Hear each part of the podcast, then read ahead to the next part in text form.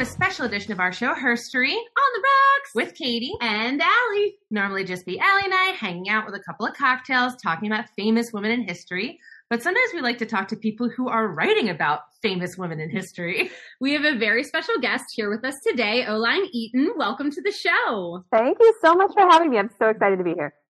We're excited to have you too. Oline is a scholar of biographical writing and a writer of creative nonfiction whose work focuses on the intersection of celebrity, feelings, feminism, language, and trauma. She's currently teaching at Howard University and is here today to talk with us about her book, Finding Jackie, A Life Reinvented. Can you tell us a little bit about yourself? Um, well, I am, I was originally born in Memphis. I moved all over the South when I was a kid. So I went to school in Nashville and Atlanta. I went to undergrad in Mississippi, uh, Mississippi State, and then lived in Chicago for a long time and did my PhD in London. Um, but I grew, I think crucial to, to understanding how this book came to be is I grew up in a house full of thwarted artists and collectors and writers and readers. And so I have some amazing parents that when I was 12 in the summer of 1994 and made my announcement at dinner in the Taco Bell that I was going to start collecting Jackie Kennedy magazines, they did not laugh at me and were completely supportive. And I am forever grateful to them for that. That's Perfect. awesome. so before we get into your book, um, we are going to talk about the cocktail we made for your book. Uh, so this is obviously called Finding Jackie. And so years and years ago, we did an episode about Jackie and, you know, we made this very like sophisticated rose cocktail. And then your book kind of talks about the other side of Jackie, this kind of more bohemian side. So I was like, I'm going to take that cocktail and I'm going to dump some Corona in it. Uh, so this cocktail is gin, a little bit of rose lic- liqueur. Definitely don't want to do too much of that. Lemon juice, and then you top it with uh, a Corona beer. So cheers! Aw, cheers. That's amazing. Ah, it's very refreshing. Actually, really good. Delightful. Rose and Corona. I did not think it would go Yeah. well, but it does. you know. Okay, so before we dive in, we're going to try and kind of set the scene for what's going on with Jackie. Obviously, people know a ton about Jackie O, but mostly on a surface level. Can you talk to us a little bit about how you chose to organize your book and like the way that you were going to tell Jackie's story? So I should say I've been with this story for like 30 years since Yeah. I was a kid and I, when she died, when she died, a long ride.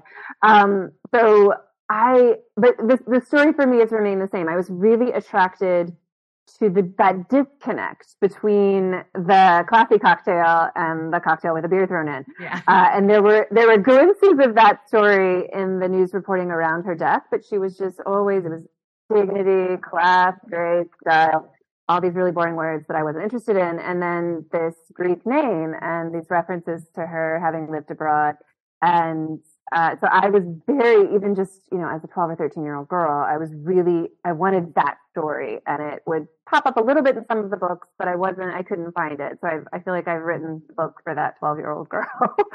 um, and so I, when I started to do my PhD, I read, I don't know if you all are familiar with Hilary Mantel's A Place of Greater Safety. It's her French Revolution novel. Um, ruthlessly chronological. And I think that's kind of the structure of the book is very fiercely after the original, um, sort of flashback.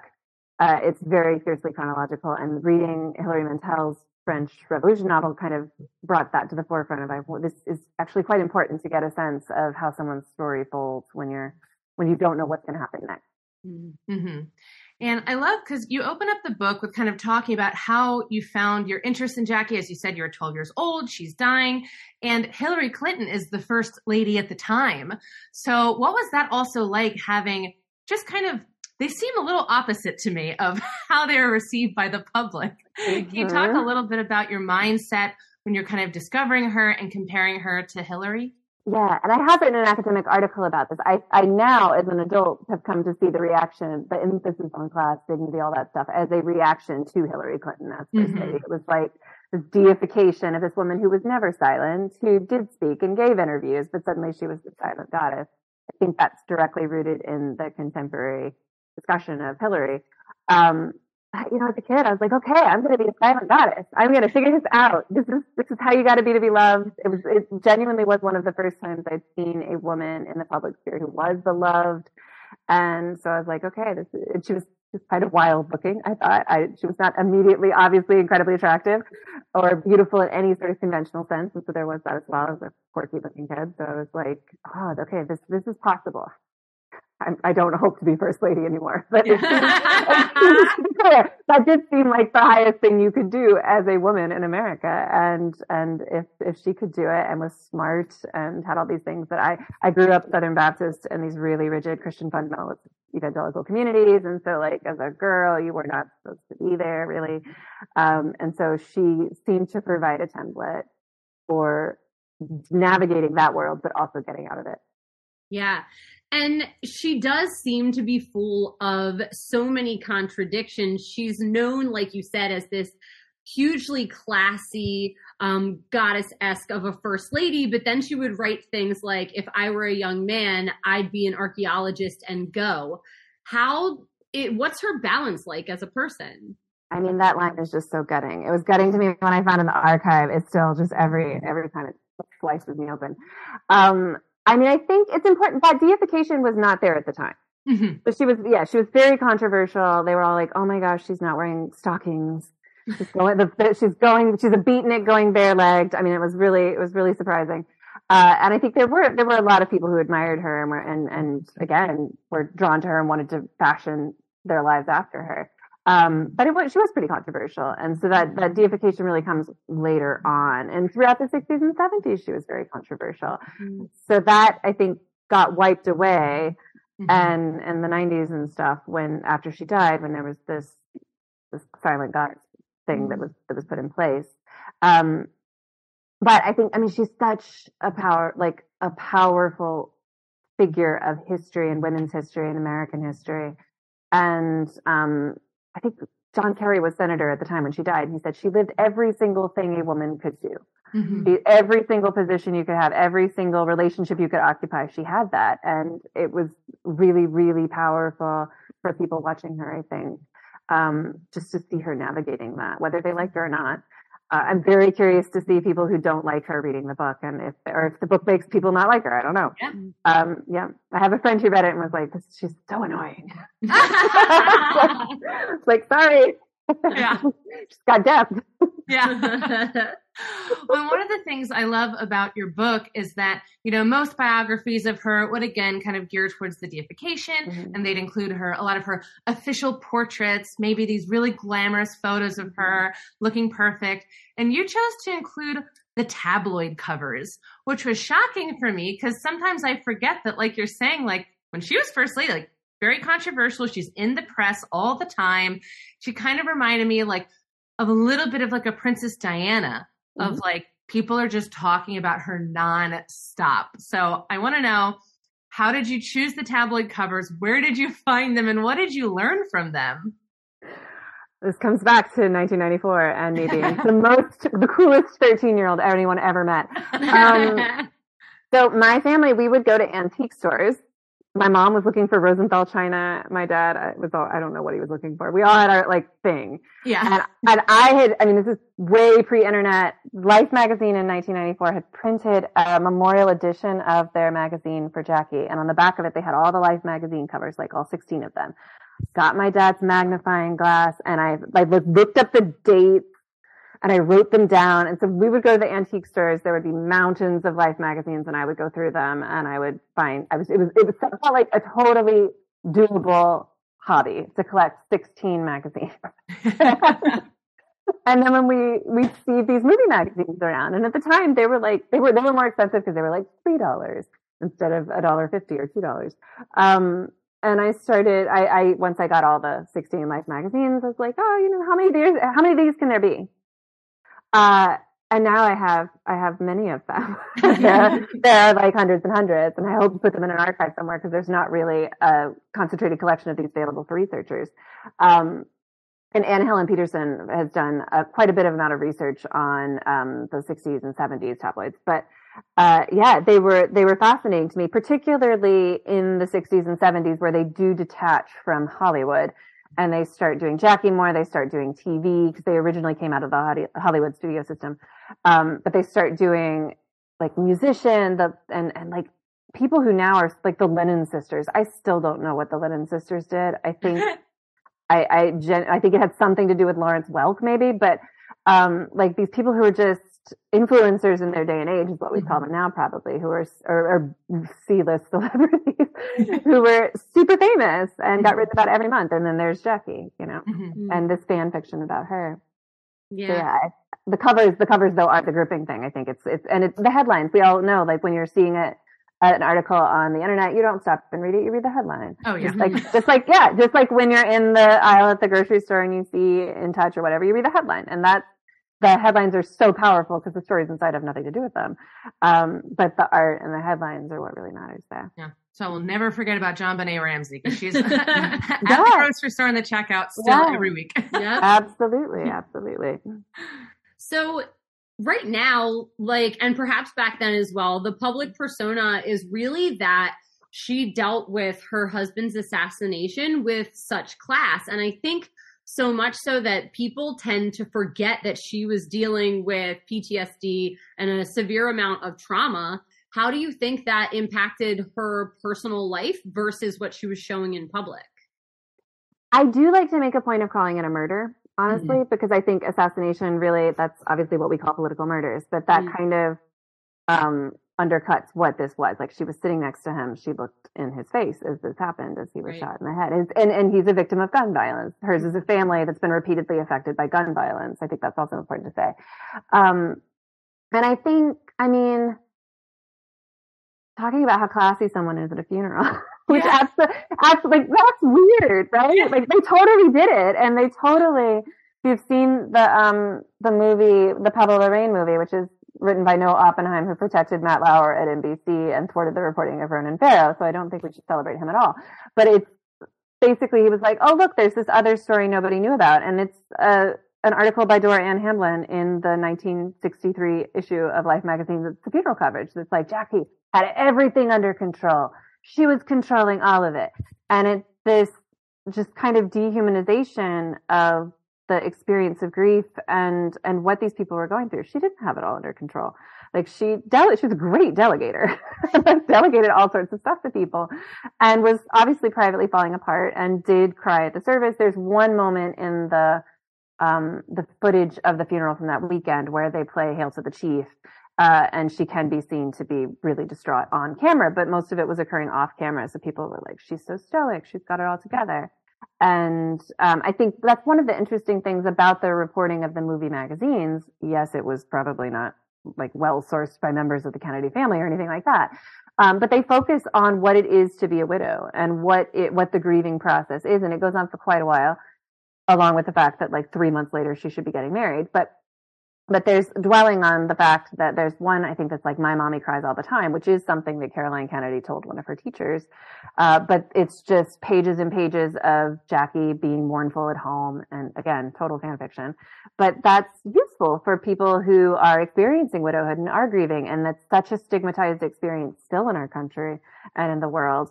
Um, and so I think that almost the, the media presentation of it I think has been quite harmful and kind of gives the sense that you shouldn't cry at funerals. You shouldn't mm-hmm. openly grieve. You need your mourning period can be a year and then you need to move on. Um, which is how that trickles down into society and the way we deal with loss as well.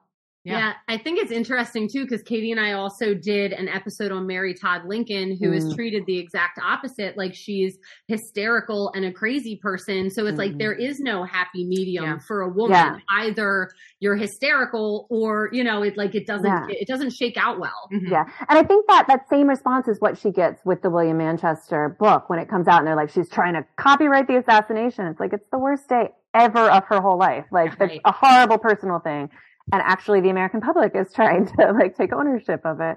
Right. Uh, and it's that same thing. If she's just a poor little woman, just out of mm-hmm. control. Yeah. Yeah. Um, one of the other quotes that you include about her is like someone was talking about her and they said, she's a woman whose importance has been traced wholly by the men whom she attached herself. a woman who changed her wardrobe while other women changed their lives. Which I kind of hate that someone would say that about her because we know now that she did so much, but why do you think that people, you know, were and still do like underestimate her?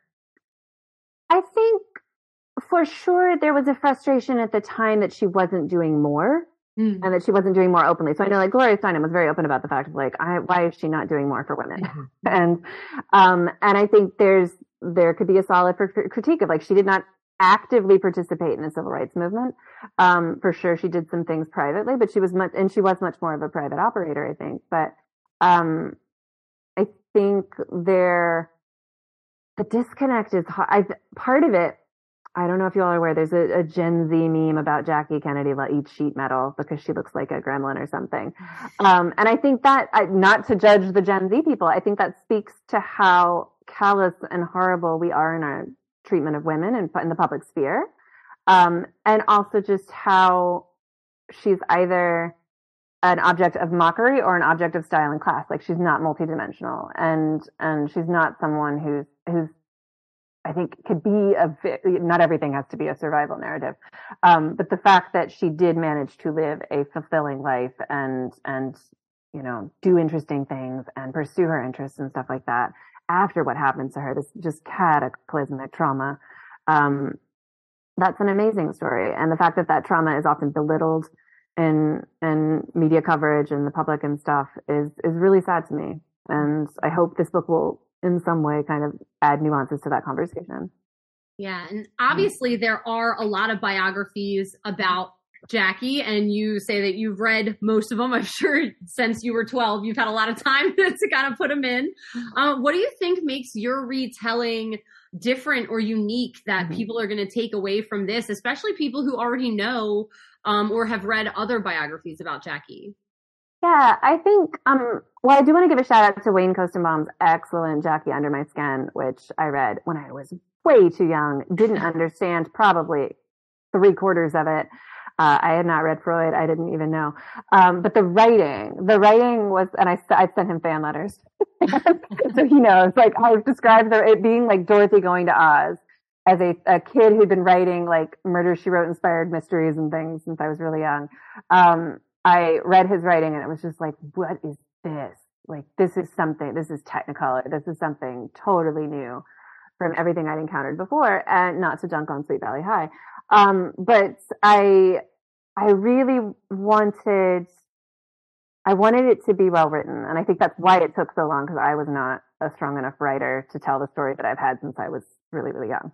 Um, so it took a lot of practice and a lot of rewriting and a lot of just throwing everything out and starting over but um, I really wanted I wanted it to be trauma informed biography, and I also wanted it to be biography with feeling. Mm. So even when I would read when I read any biography, when someone dies at the end, I'm usually really moved and like weirdly depressed, mm. and it's because you just sat with a whole life and you read it, and now they're gone. And we are all far more complicated than any one book could convey. So this is not definitive. I it's like a placeholder until other archives open up and other people come along and write stuff. Um, but I really wanted to create something, some work of art that captures the uncertainty that occurs when we're alive. Because often biography is written with like, and then she met this man and they married. And this inevitably this was going to happen. Like, you know, you don't hear Jackie dated around. You don't hear a ton about all of her dates. like all of our ex-boyfriends are not going to be, or our, our ex-partners and stuff are not going to be in our, in the biographies of us. Um, but those are the like key relationships in our lives. And so trying to put some of the little, the texture of lived experience into it and, and also the fear and uncertainty that comes with being alive and that comes with grief and that comes with trauma.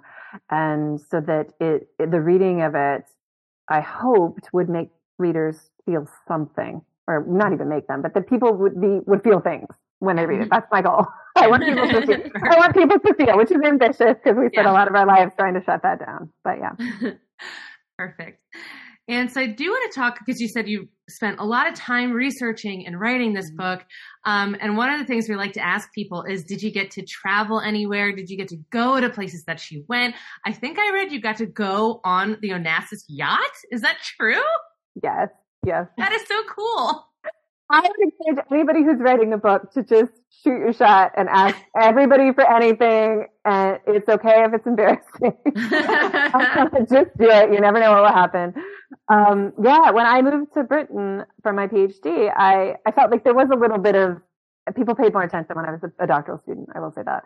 Um, than when I was a random person working in a marketing firm. But I, I think I read something in the Guardian or something about how the yacht was in Chatham in in south the south of Britain, and uh, they were it was it was for sale. And so I found the real estate agent, and I emailed him and was like, "Hey, what you doing? Can I come look at this someday?" And he was like, "Yeah." He was he was based in the U.S. and he was like, "Yeah, next time I come over to do a showing, I'll let you know and you can come." So like at least a year passed and randomly this person emails me and is like, Hey, I'm going to be in town on Thursday. Can you come down to Chatham? I'll let you, you I'll be there. You showing it off. You can, you can come.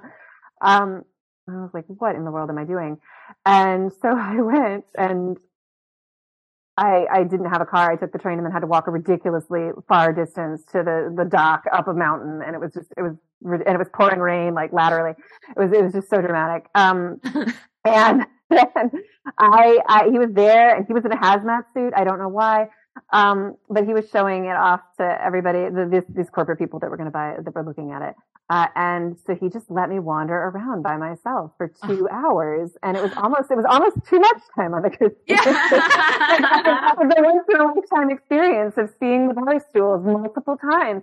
And it was, it was very, very interesting and odd. And I'm not, maybe, I don't know if you all are, but I'm not someone who spent much time on a yacht. And so, um, yeah, it's, I've always, like, the ceilings were very low. So I was like, oh, this is like, I feel very closed in. And it was, it's always, it's very helpful, I think, to see, to even just to go to the place if you're not going in anyone's home or anything, just to go to a city where someone's been. Um, but, and I, I was able to do that with a number of places as well. But specifically that, um, I know they've modified it since then, but yeah, it was, it was my one moment was on there's a lapis fireplace in the living room at the den. I don't know what they call it, but uh, I had a moment of like putting my hand there and being like, oh, sure, I know Jackie put her hand here once. Yeah. it's, it's like so cheesy, but also those are such replenishing moments in the writing process where you're like, okay, this is not I've not lost my mind. This is a valid pursuit, even though it comes down to like making contact with a lapis fireplace that I read about once before. Um, but yeah, that was one moment. And then also I did become friends with the, the nun who was Caroline Kennedy's catechism teacher. And we wrote letters and I was able to come and meet with her and see her.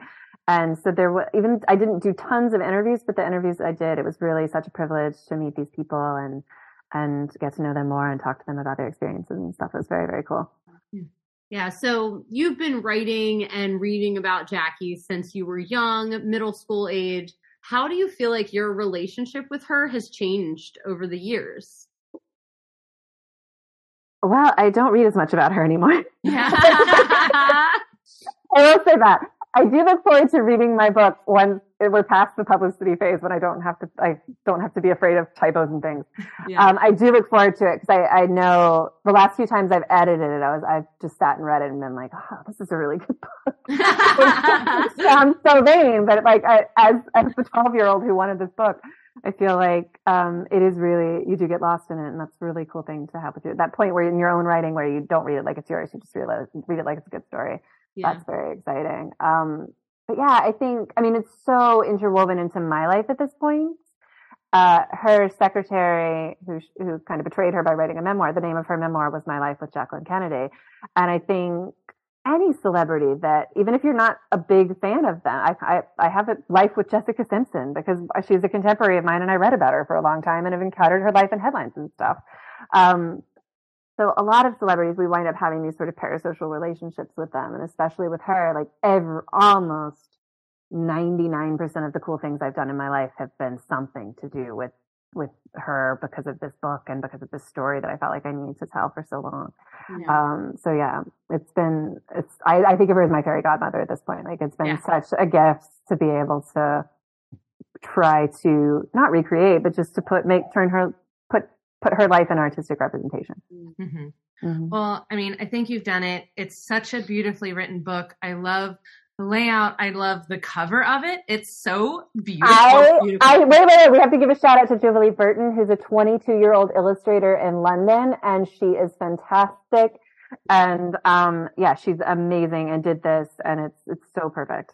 Yeah, it's Perfect. beautiful. It really Yeah. is. It's bright. It pops, and it kind of even from the get go, it makes you Mhm. think, okay, this is a little bit more of a modern retelling of her story. So Mhm. right off the bat, it's perfect. She's in her tortoiseshell sunglasses. She's Mhm. reaching into her purse like all of us do. yes, yes, you can see her eyes through the glasses too. Yeah. which I think is just amazing. yeah, it's perfect. So we need to tell our listeners where can they find you, where can they find your book, and you know just everything else that you've written or, or writing. Um, where am I? I am on Instagram as oline.eaton and on Twitter as oline underscore eaton. And then on, um, I actually have like at least 12 or 13 years of blogging about celebrity and media and, and Jackie Kennedy dolls on Etsy as well at great length on, um, olineeaton.com and the book is available. There's an audiobook where I read the prologue and an amazing performer does the rest of the book. There's, um, what else is there? I, I think it's available for Kindle as well. And then it will be in bookstores on the 31st. Perfect. That's so amazing. Uh, well, thank you so much for taking the time to talk to us today and for adding this book to the amazing retellings of women around the world. Thank you so, so much for having me. It's been a delight.